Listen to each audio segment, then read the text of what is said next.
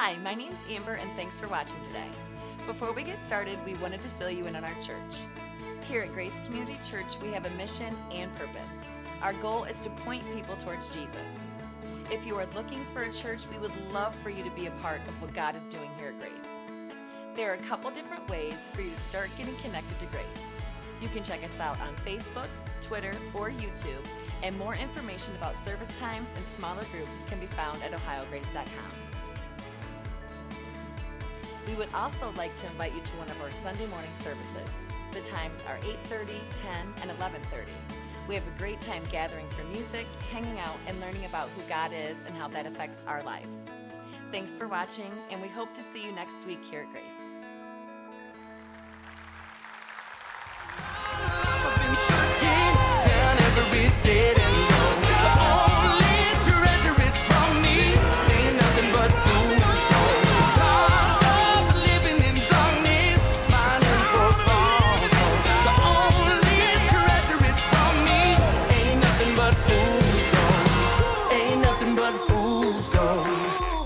Nothing but fools gold.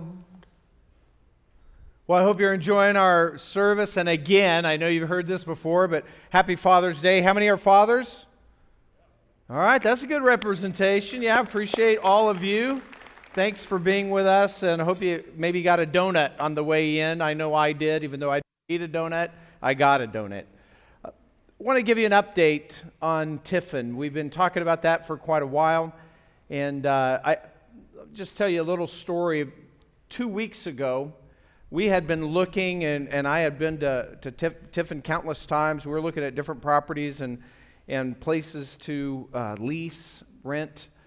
And we, we were just having a hard time coming up with, with something. We went through the mall, looked at some places there, looked at J.C. Penney's, just different places. And we just weren't coming up with anything. So, two weeks ago today, I ran into one of our board members, Tom Price, and I was telling him, boy, we are just, uh, this is a lot harder than we thought. We thought we would just kind of go into a warehouse space, there's nothing like that available, especially on the side of town we want. And uh, I was talking to him about that, and I told him, this is what I said. I said that we're reduced now, that we're actually getting lists of property owners in the area that we want to be in Tiffin, and we're drafting letters that they will probably toss about after the first sentence, asking them to sell us land. And, and, and- but then here's what I said I said, but the good thing about this, if anything happens from this point forward, we'll know that it's a total God thing because we've exhausted every possibility that we know of. Well, that weekend, that same weekend I said that, Pam and I were in Tiffin and we, uh, we had gone to an open house and we were looking around the city uh, as we had done many times before I had. And then she noticed this sign. She said, You know, that sign I think said that, bu- that the, a business had moved. And so we turned around and went back, and sure enough, this business uh, seemed to be vacated, although it wasn't for sale or rent. And then David Stacy and I went and checked it out a couple days later.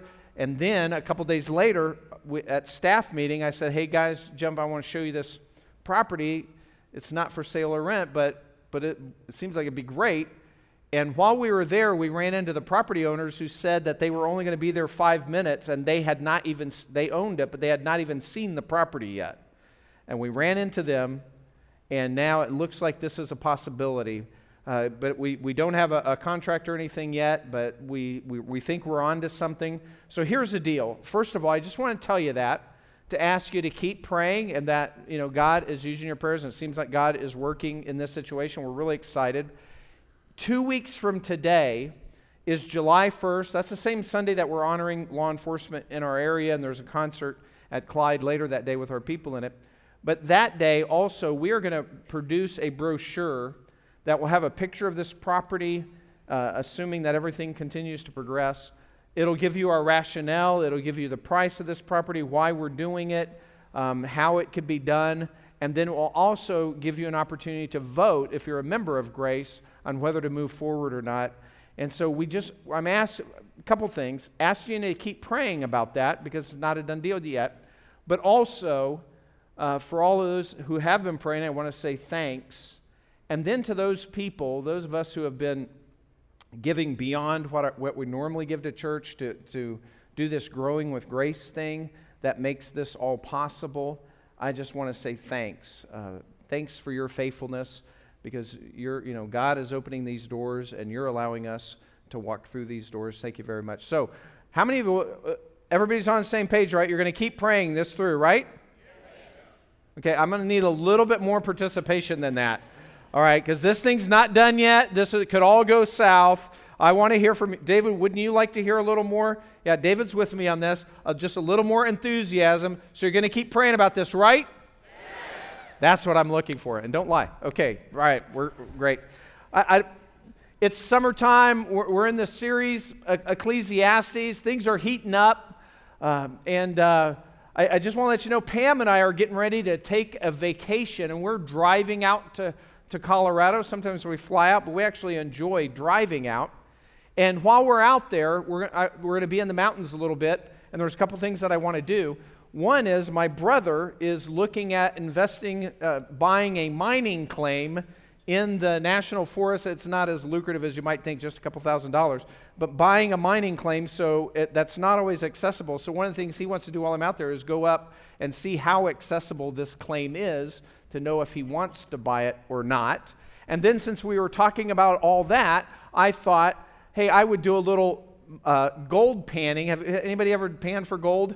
You know, I, Okay, a few. But uh, so I thought I'd you know do a little bit of that, and then I'll probably pick up that whole Forrest Fenn treasure thing while I'm there too. You know. So anyway, we've got some things going. But if you're going to pan for gold, one thing that you need to know is the difference between gold and fool's gold. That's right. And so I think I know that. I've seen a lot of fool's gold. I haven't seen any gold. So we'll see what happens there. But but this is what Solomon is saying. He's saying, hey, if we're looking for happiness in anything in life apart from God, it's just fool's gold. We think that's the real thing. We think we're going to get that happiness, meaning, purpose, but it will end up with just fool's gold. And, and he's telling us this because he's at the end of his life, and he's saying, don't wait till the end of your life to figure this out.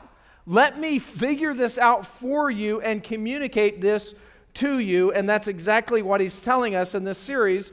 Solomon, that we've called Fool's Gold, he's the wisest man who lived up to that point, maybe the second wisest person who's ever lived, except for Jesus, you know, number, number one besides Jesus. And he's just letting us know this. And um, by the way, who was in the who was here last Sunday and heard Tim speak on Ecclesiastes? Were you here last Sunday? Okay, you guys were, did you catch the stuffed animal story that he told? Okay, he starts telling, if you weren't here, he starts telling this story that they've been living in this place, they're living, I don't know, 10 years or something. And since they've been living there, or for the last 10 or whatever years, about every six months, there is a stuffed, they live out in the country with kind of nobody around them. They have neighbors on one side, but out in the country, out in their backyard, about every six months, there's a stuffed animal there and they don't know where it comes from or how it gets there. Nobody's pulling onto their property, and that's all fenced in. And uh, he's telling this story, and I'm thinking, this is like the first five minutes of a horror film. You know, it's like something bad is going to happen. This just, you know, something's up. He better watch out. And if Becky's in here, Becky, don't worry. Everything will be fine. But I mean, it's just, you know, it's a little, I'm saying, what? Somebody's coming onto your property planting stuffed animals every six months for the last 10 years. That's weird. You know, so maybe he'll tell us more about that. I, I don't know. But, and in this Ecclesiastes, he, Solomon keeps using these phrases over and over a bunch of times.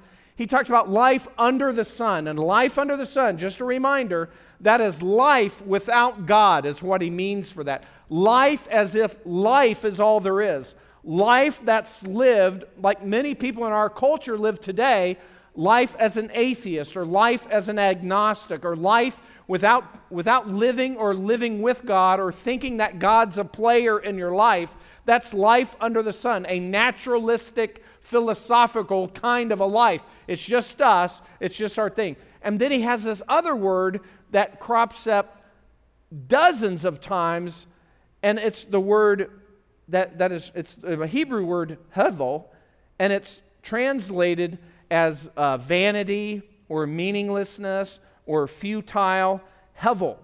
And basically, that just means hey, it's, it's meaningless, it's purposeless, it doesn't matter. It, it, and it's like a vapor, it's like a cloud, it's like a mist. It's, it doesn't mean it, there's no substance. I remember, do you remember as a kid, before you understood all about clouds, you just see these big fluffy things in the sky, and you think, wow, how cool would it be to be in a cloud? I mean, all fluffy, pillowy whiteness. You know, that'd be pretty cool. I remember as a kid being high up in the mountains and watching a cloud come and although I wouldn't have known this word at the time, elevation, but I'm at the same elevation as the cloud. The cloud's coming in. I realized as a kid, this cloud is coming. So I'm just going to sit tight, and soon I will be covered in pillowy white softness. I mean, this is going to be great. And so I'm waiting and waiting. Of course, what happens? You know, just kind of a gray, depressing, damp,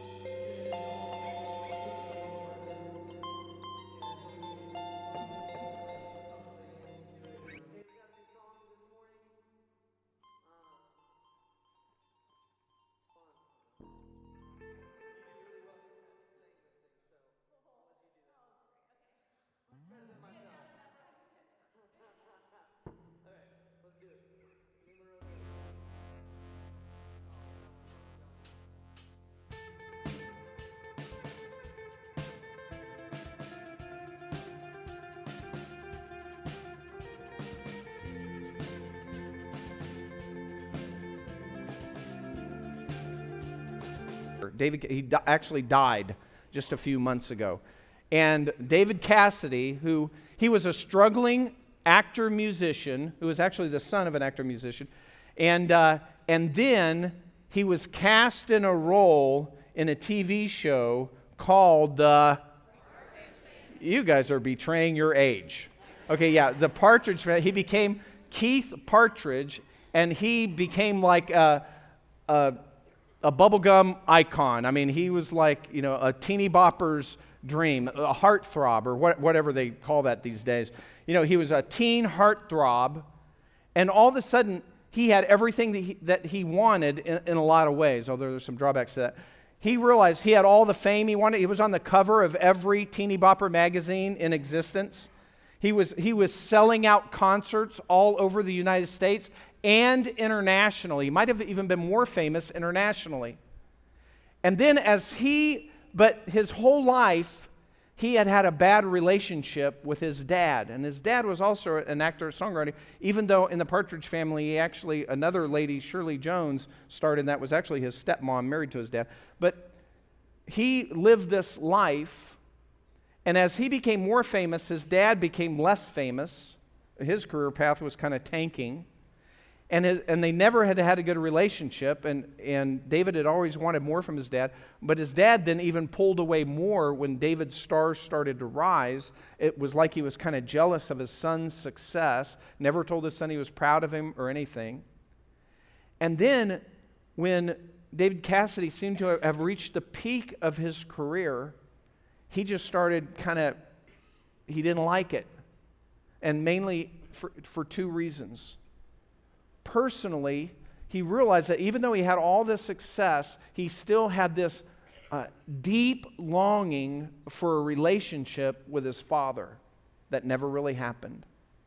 And then, so that's personally. And then, even vocationally, even career wise, he, he really wanted to be taken more seriously as a singer songwriter and not just a teenage heartthrob. So he's kind of disappointed in all that. And so he left that. And then because of those disappointments, I mean, he hit the top. As a struggling singer songwriter, he could have imagined how famous he became. And then he started turning away from it. He got into alcohol. And then he still did some concerts. And then he started forgetting words of well known songs that had been singing all his life.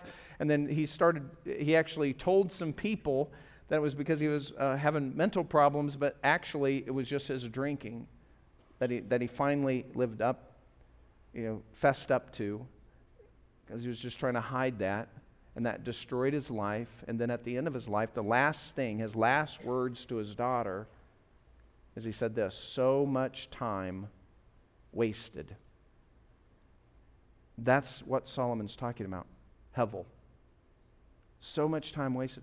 He achieved all these things, and then, and, and some of that was a lot of work. For example, when he got on this TV show, they were just kind of dubbing in all the music, and he said, No, I'm good enough to do this. And they find, he talked him into it, and he was good enough, and, and he achieved all these things, but it just it came to nothing. It did not bring the satisfaction that he wanted. Well, that's what that's what Solomon's telling us. He's saying many live for, live for achievement. And here's how he says it in Ecclesiastes 2, beginning of verse 4.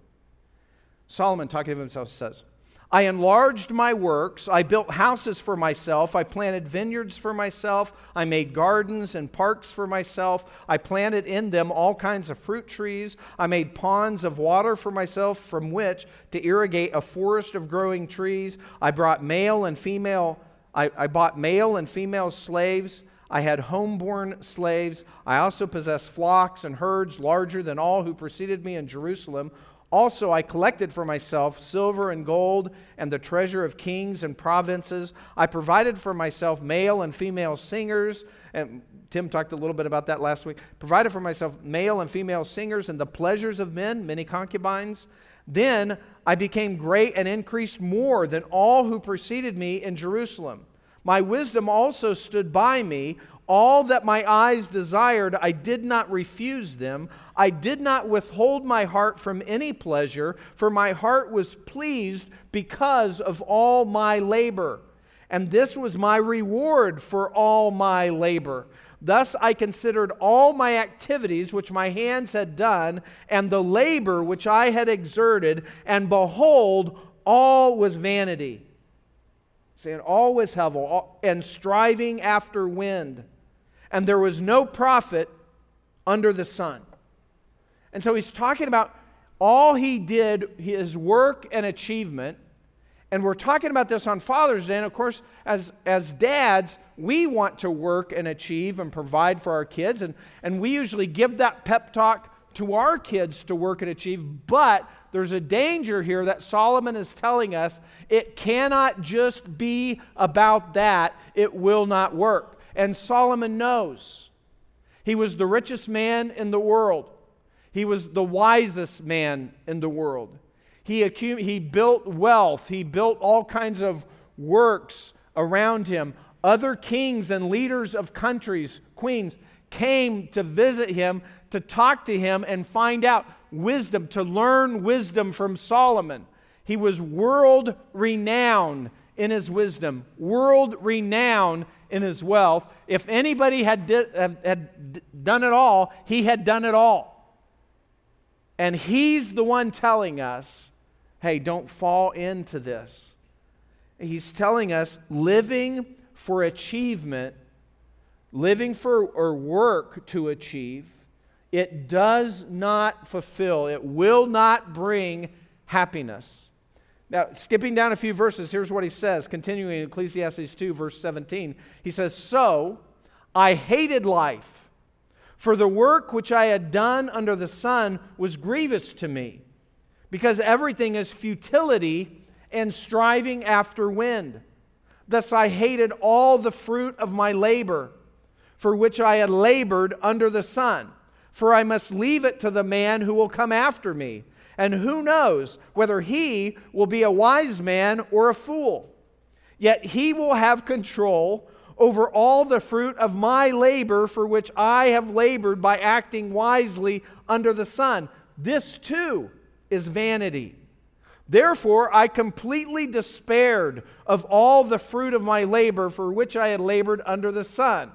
When there is a man who has labored with wisdom, knowledge, and skill, then he gives his legacy to one who has not labored with them.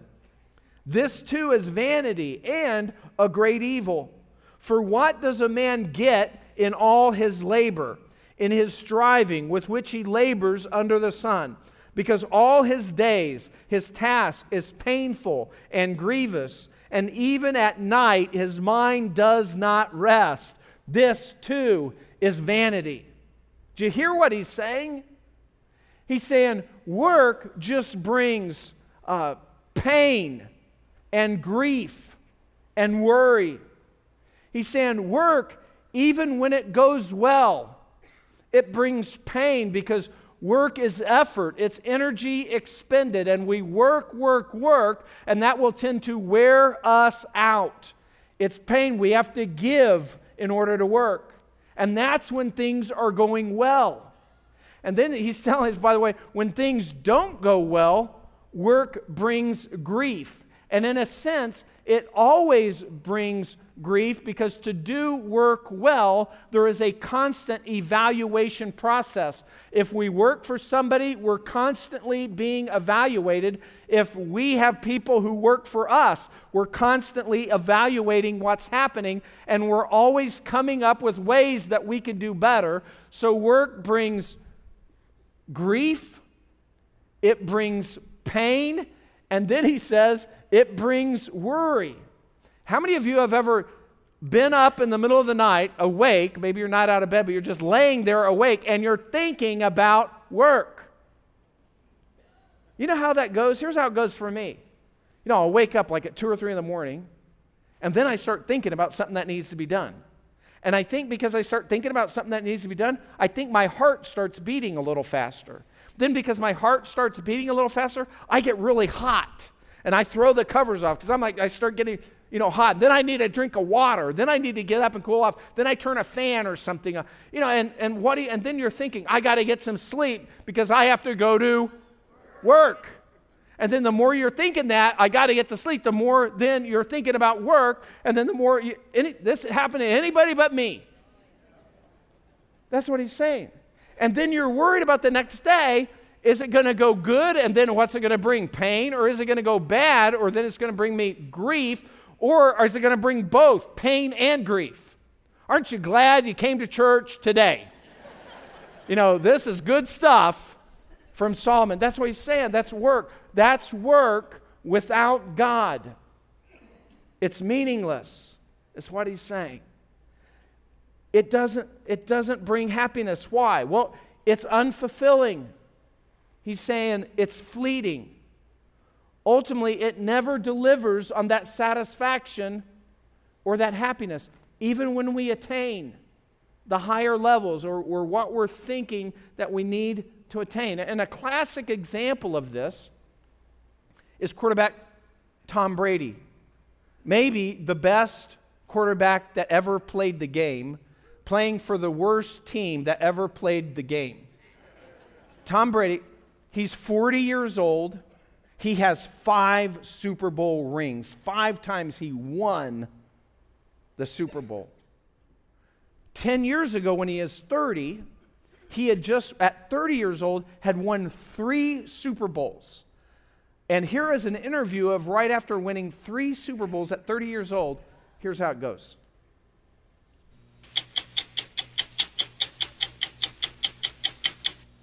Tom Brady, the quarterback of the New England Patriots, is not only one of the NFL's best players, he's one of the NFL's great stories.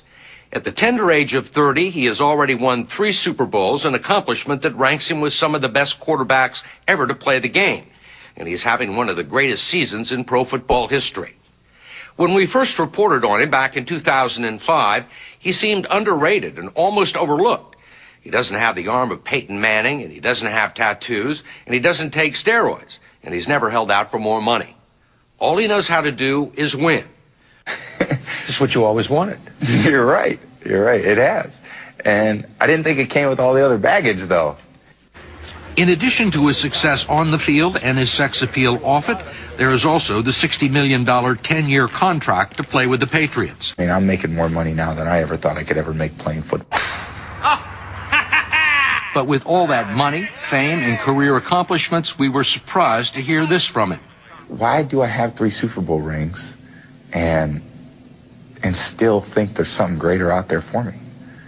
I mean, maybe a lot of people would say, "Hey, man, this is what it is. I reached my goal, my dream, my life is." Me, I thank God, it's got to be more than this. What's the answer? I wish I knew. I wish I knew. Do you hear what he's saying there? Three Super Bowls. He's a quarterback. He lives for football. And he's saying, it's got to be more than this. There's got to be more than this. I wish I knew what it was. This is what Solomon's talking about life under the sun. I, I got to tell you, there's another uh, famous player, and again, I'm on football because it's been a long time. You know, we've been on a dry spell here. But uh, there's another famous football player, Duane Thomas. He was asked one time, he's playing in a Super Bowl game, and then a reporter's really pumping up Super Bowl. This is the ultimate game. You're in the Super Bowl, the ultimate game. And he says to the reporter, if it's the ultimate game, how they're, why are they playing another one next year? You know, he gets it. Both these guys, they're going, it's Hevel. It- You, you make it, and then all of a sudden, why? It doesn't deliver what I thought it would deliver. It's fleeting, it's unfulfilling, it will not last. And they're actually right about that. Here, here's, what, here's what he says, Ecclesi- Solomon says in Ecclesiastes 5 15. He says, As he had come naked from his mother's womb, so will he return as he came. He's just talking about human life. He will take nothing from the fruit of his labor that he can carry in his hand. This is also a grievous evil, exactly as a man is born, thus he will die. So, what's the advantage to him who toils for the wind? Solomon's reminding us life is short and we can't take it with us. So, what's the whole point? And again, he's saying this this is how the perspective of life, if life is without God. I remember in, uh, when I went to my first year of Bible school, I had graduated from Colorado State and just committed. I went to a little school in Missouri called Baptist Bible College. I just went there one year. And while I was there, w- when you're training for ministry, back in those days, the big thing is you're trying to build a library. I mean, you're trying to buy reference books and you want to study. And, and there's this classic reference book called uh, Strong's Concordance or Strong's Exhaustive Concordance of the Bible. How many have heard that? So, uh, so I wanted a Strong's, man. I wanted one bad. It's a, I, I should grab one. That's what I said last service. But, you know, it's about this big and this thick, and it sits on the bottom shelf in my office. But it's there, and man, I want this. In this book, it took this guy, James Strong. He spent like 20 to 30 years of his life referencing every single word in the King James Bible. So every word where it appears, it's all in Strong's. And then he attached a number to it. And he also had uh, over 8,000 Hebrew words, over 5,000 Greek words. I mean, it's all in this Strong's exhaustive concordance. I mean, it was all there. And then I wanted one of these, and I found one for 20 bucks. I remember I was so excited because this it was a valuable referencing I knew I'd have the rest of my life, and I got one 20 bucks. I mean, I was pumped. Do you realize now, after this guy spent 20, 30 years of his life putting this together, a middle school student can do the same thing on a computer in about 20 seconds. That was his life's work.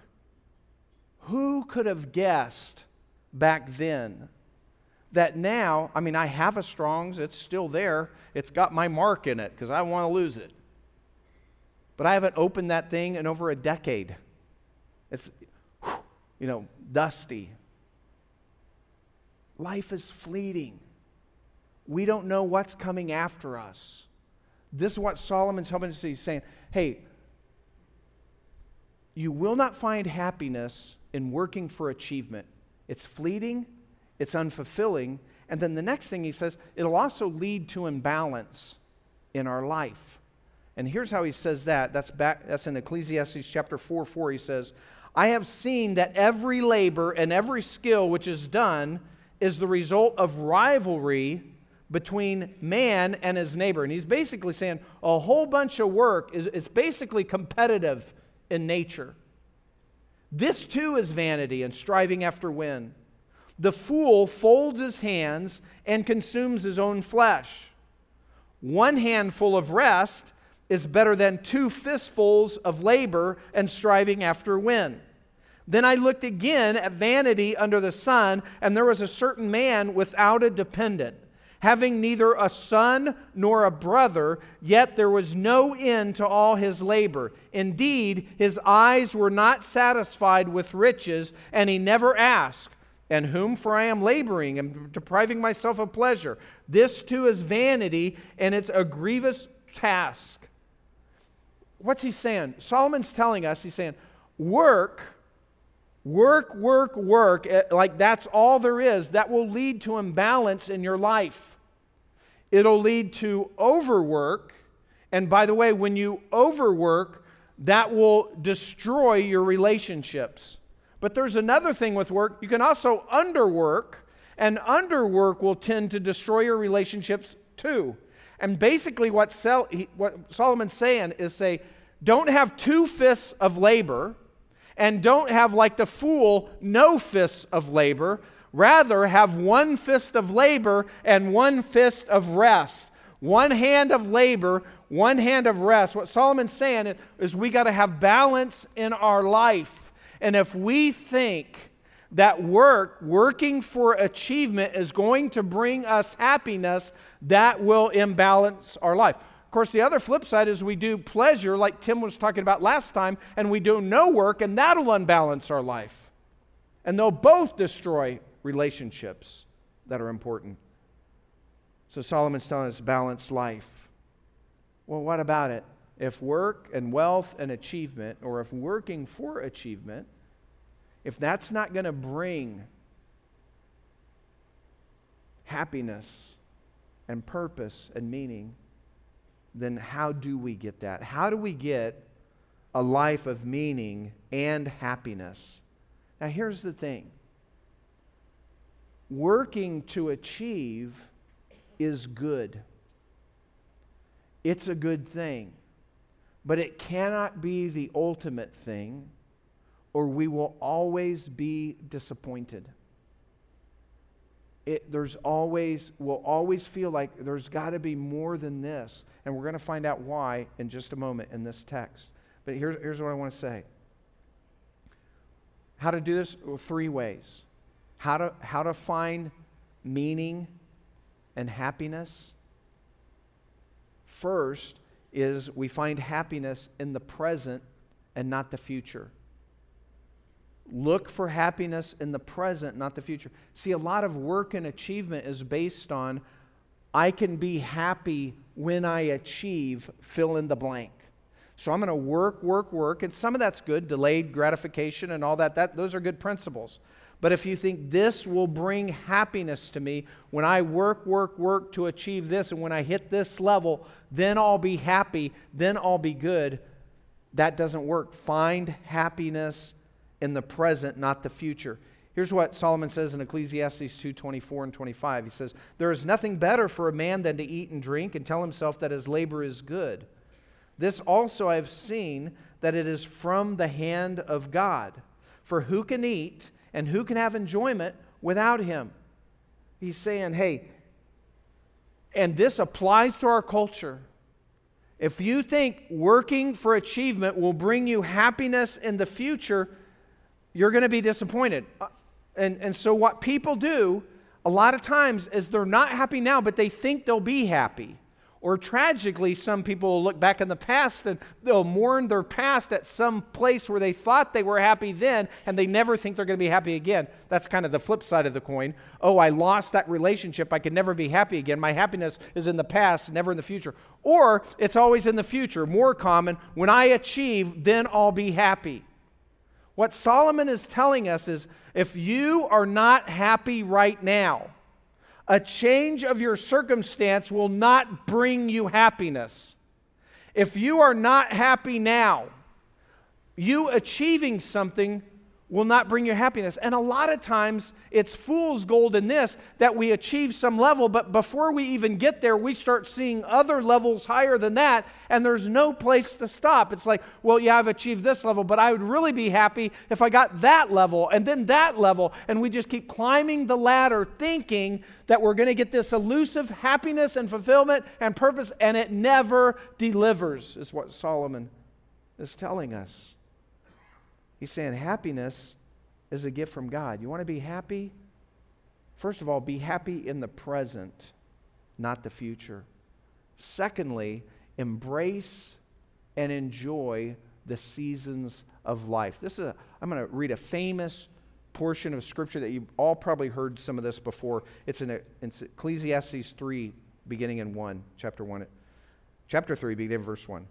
This, there is an appointed time for everything.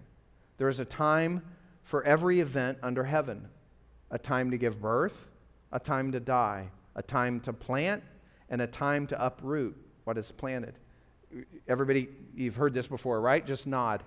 Yeah. And then down in verse, so it continues that way. Down in verse 9, it says, What profit is there to the worker from that in which he toils? For I have seen the task which God has given the sons of men with which to occupy themselves. He has made everything appropriate in its time. He has also set eternity in their heart. This key. He has also set eternity in their heart, yet so that man will not find out the work which God has done from the beginning even to the end. So Tom Brady is saying there's got to be more than this. Why? Because God has set eternity in our heart. So that's why, if you're approaching life from an atheistic point of view, or even an agnostic point of view, because you're not that gutsy, or you think you're a Christian, but you just live a life that's really devoid of, of interacting with God daily, you're missing it. You're missing your seasons of life.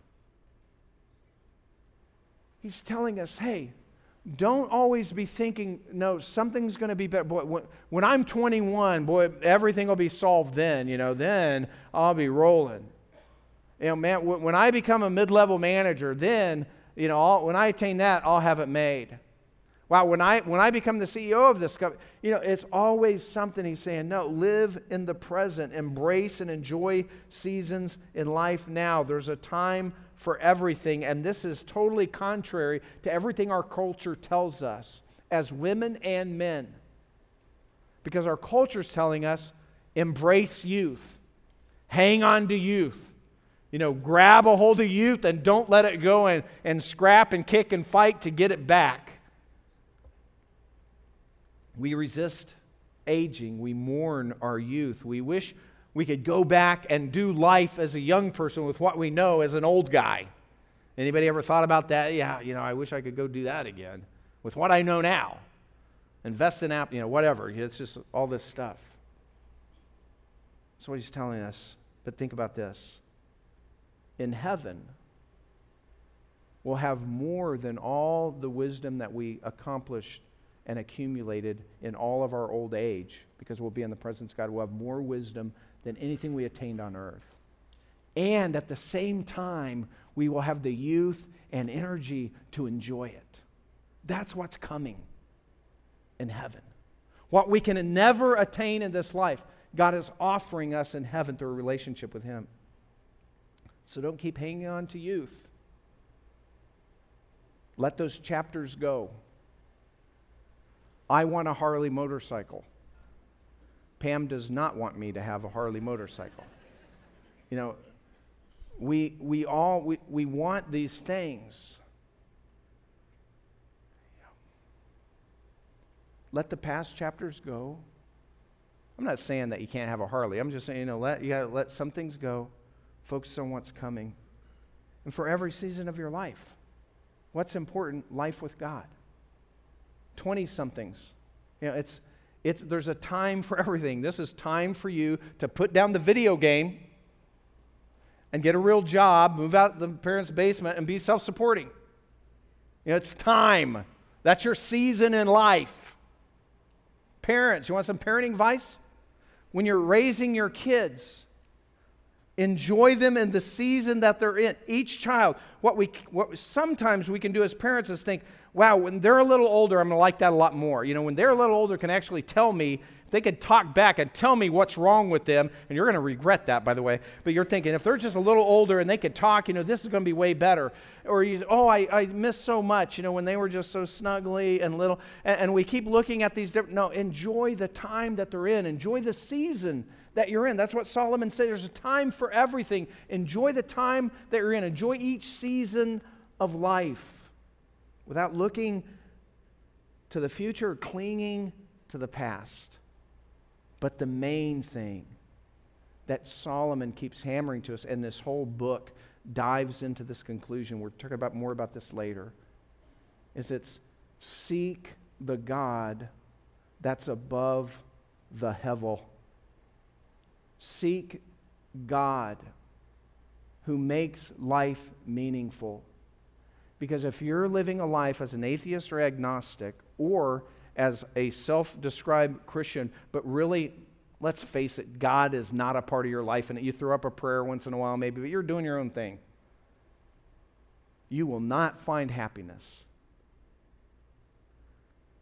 We have to seek the God that makes sense out of everything. He gives us meaning, He gives us purpose, He gives us satisfaction, and joy and work and achievement are gifts from God. It's not wrong to work and achieve, just in the right perspective, just in the right priority. Work and achieve, achievement are gifts from God that we only experience joy in when we're actually following God with our life. And then our satisfaction is not actually in the work and achievement, it's in the God that we have a relationship that allows us to accomplish these things.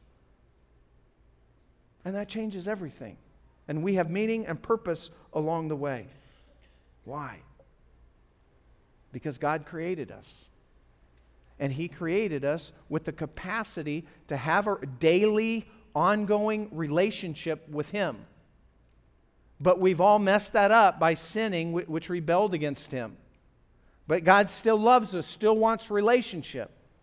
And so he sent his son Jesus to die on the cross. Jesus voluntarily gives up his life to pay for our sins because wrong has to be paid for in a just system, and God ultimately is just.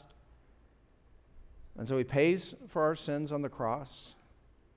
And then we get that accredited to us through faith, which just means that we believe who Jesus is, that he is actually the Son of God, and we trust in what he did, dying on the cross for our sins. That's faith in Jesus. But if we're doing that, here's the acid test. If we're doing that sincerely, because there are people sitting here thinking, yeah, I've done that, but your life does not reflect that at all. If you've done that sincerely, God will change your life because you will be so grateful for what God has done for you and the fact that you can't deserve it in any way, shape, or form. You will be drawn to follow the God who died for you.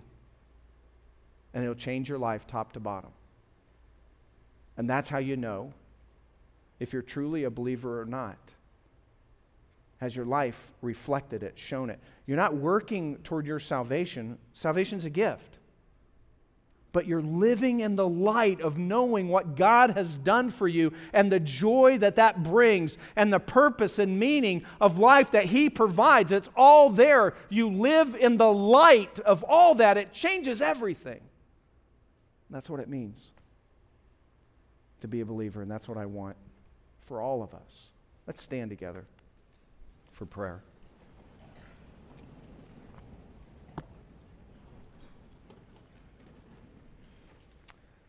Father God in heaven, we, we see this in our, in our world all around us that people, they work, strive, achieve, and then they get to the end of all that.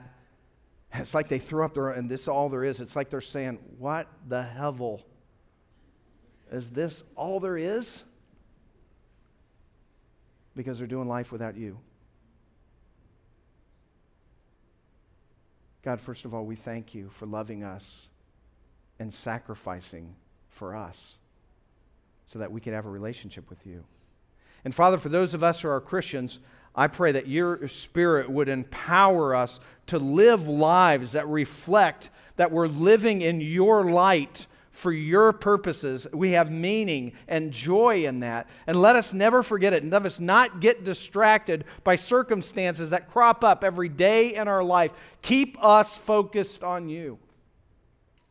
And God, for those of us here who are not believers, who are just like we were, Lord, I pray your spirit would penetrate their heart.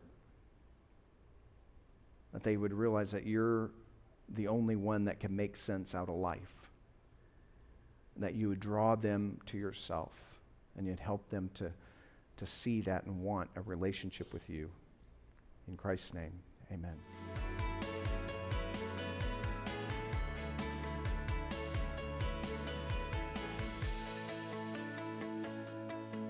Thanks for watching, and we hope to see you next week here at Grace.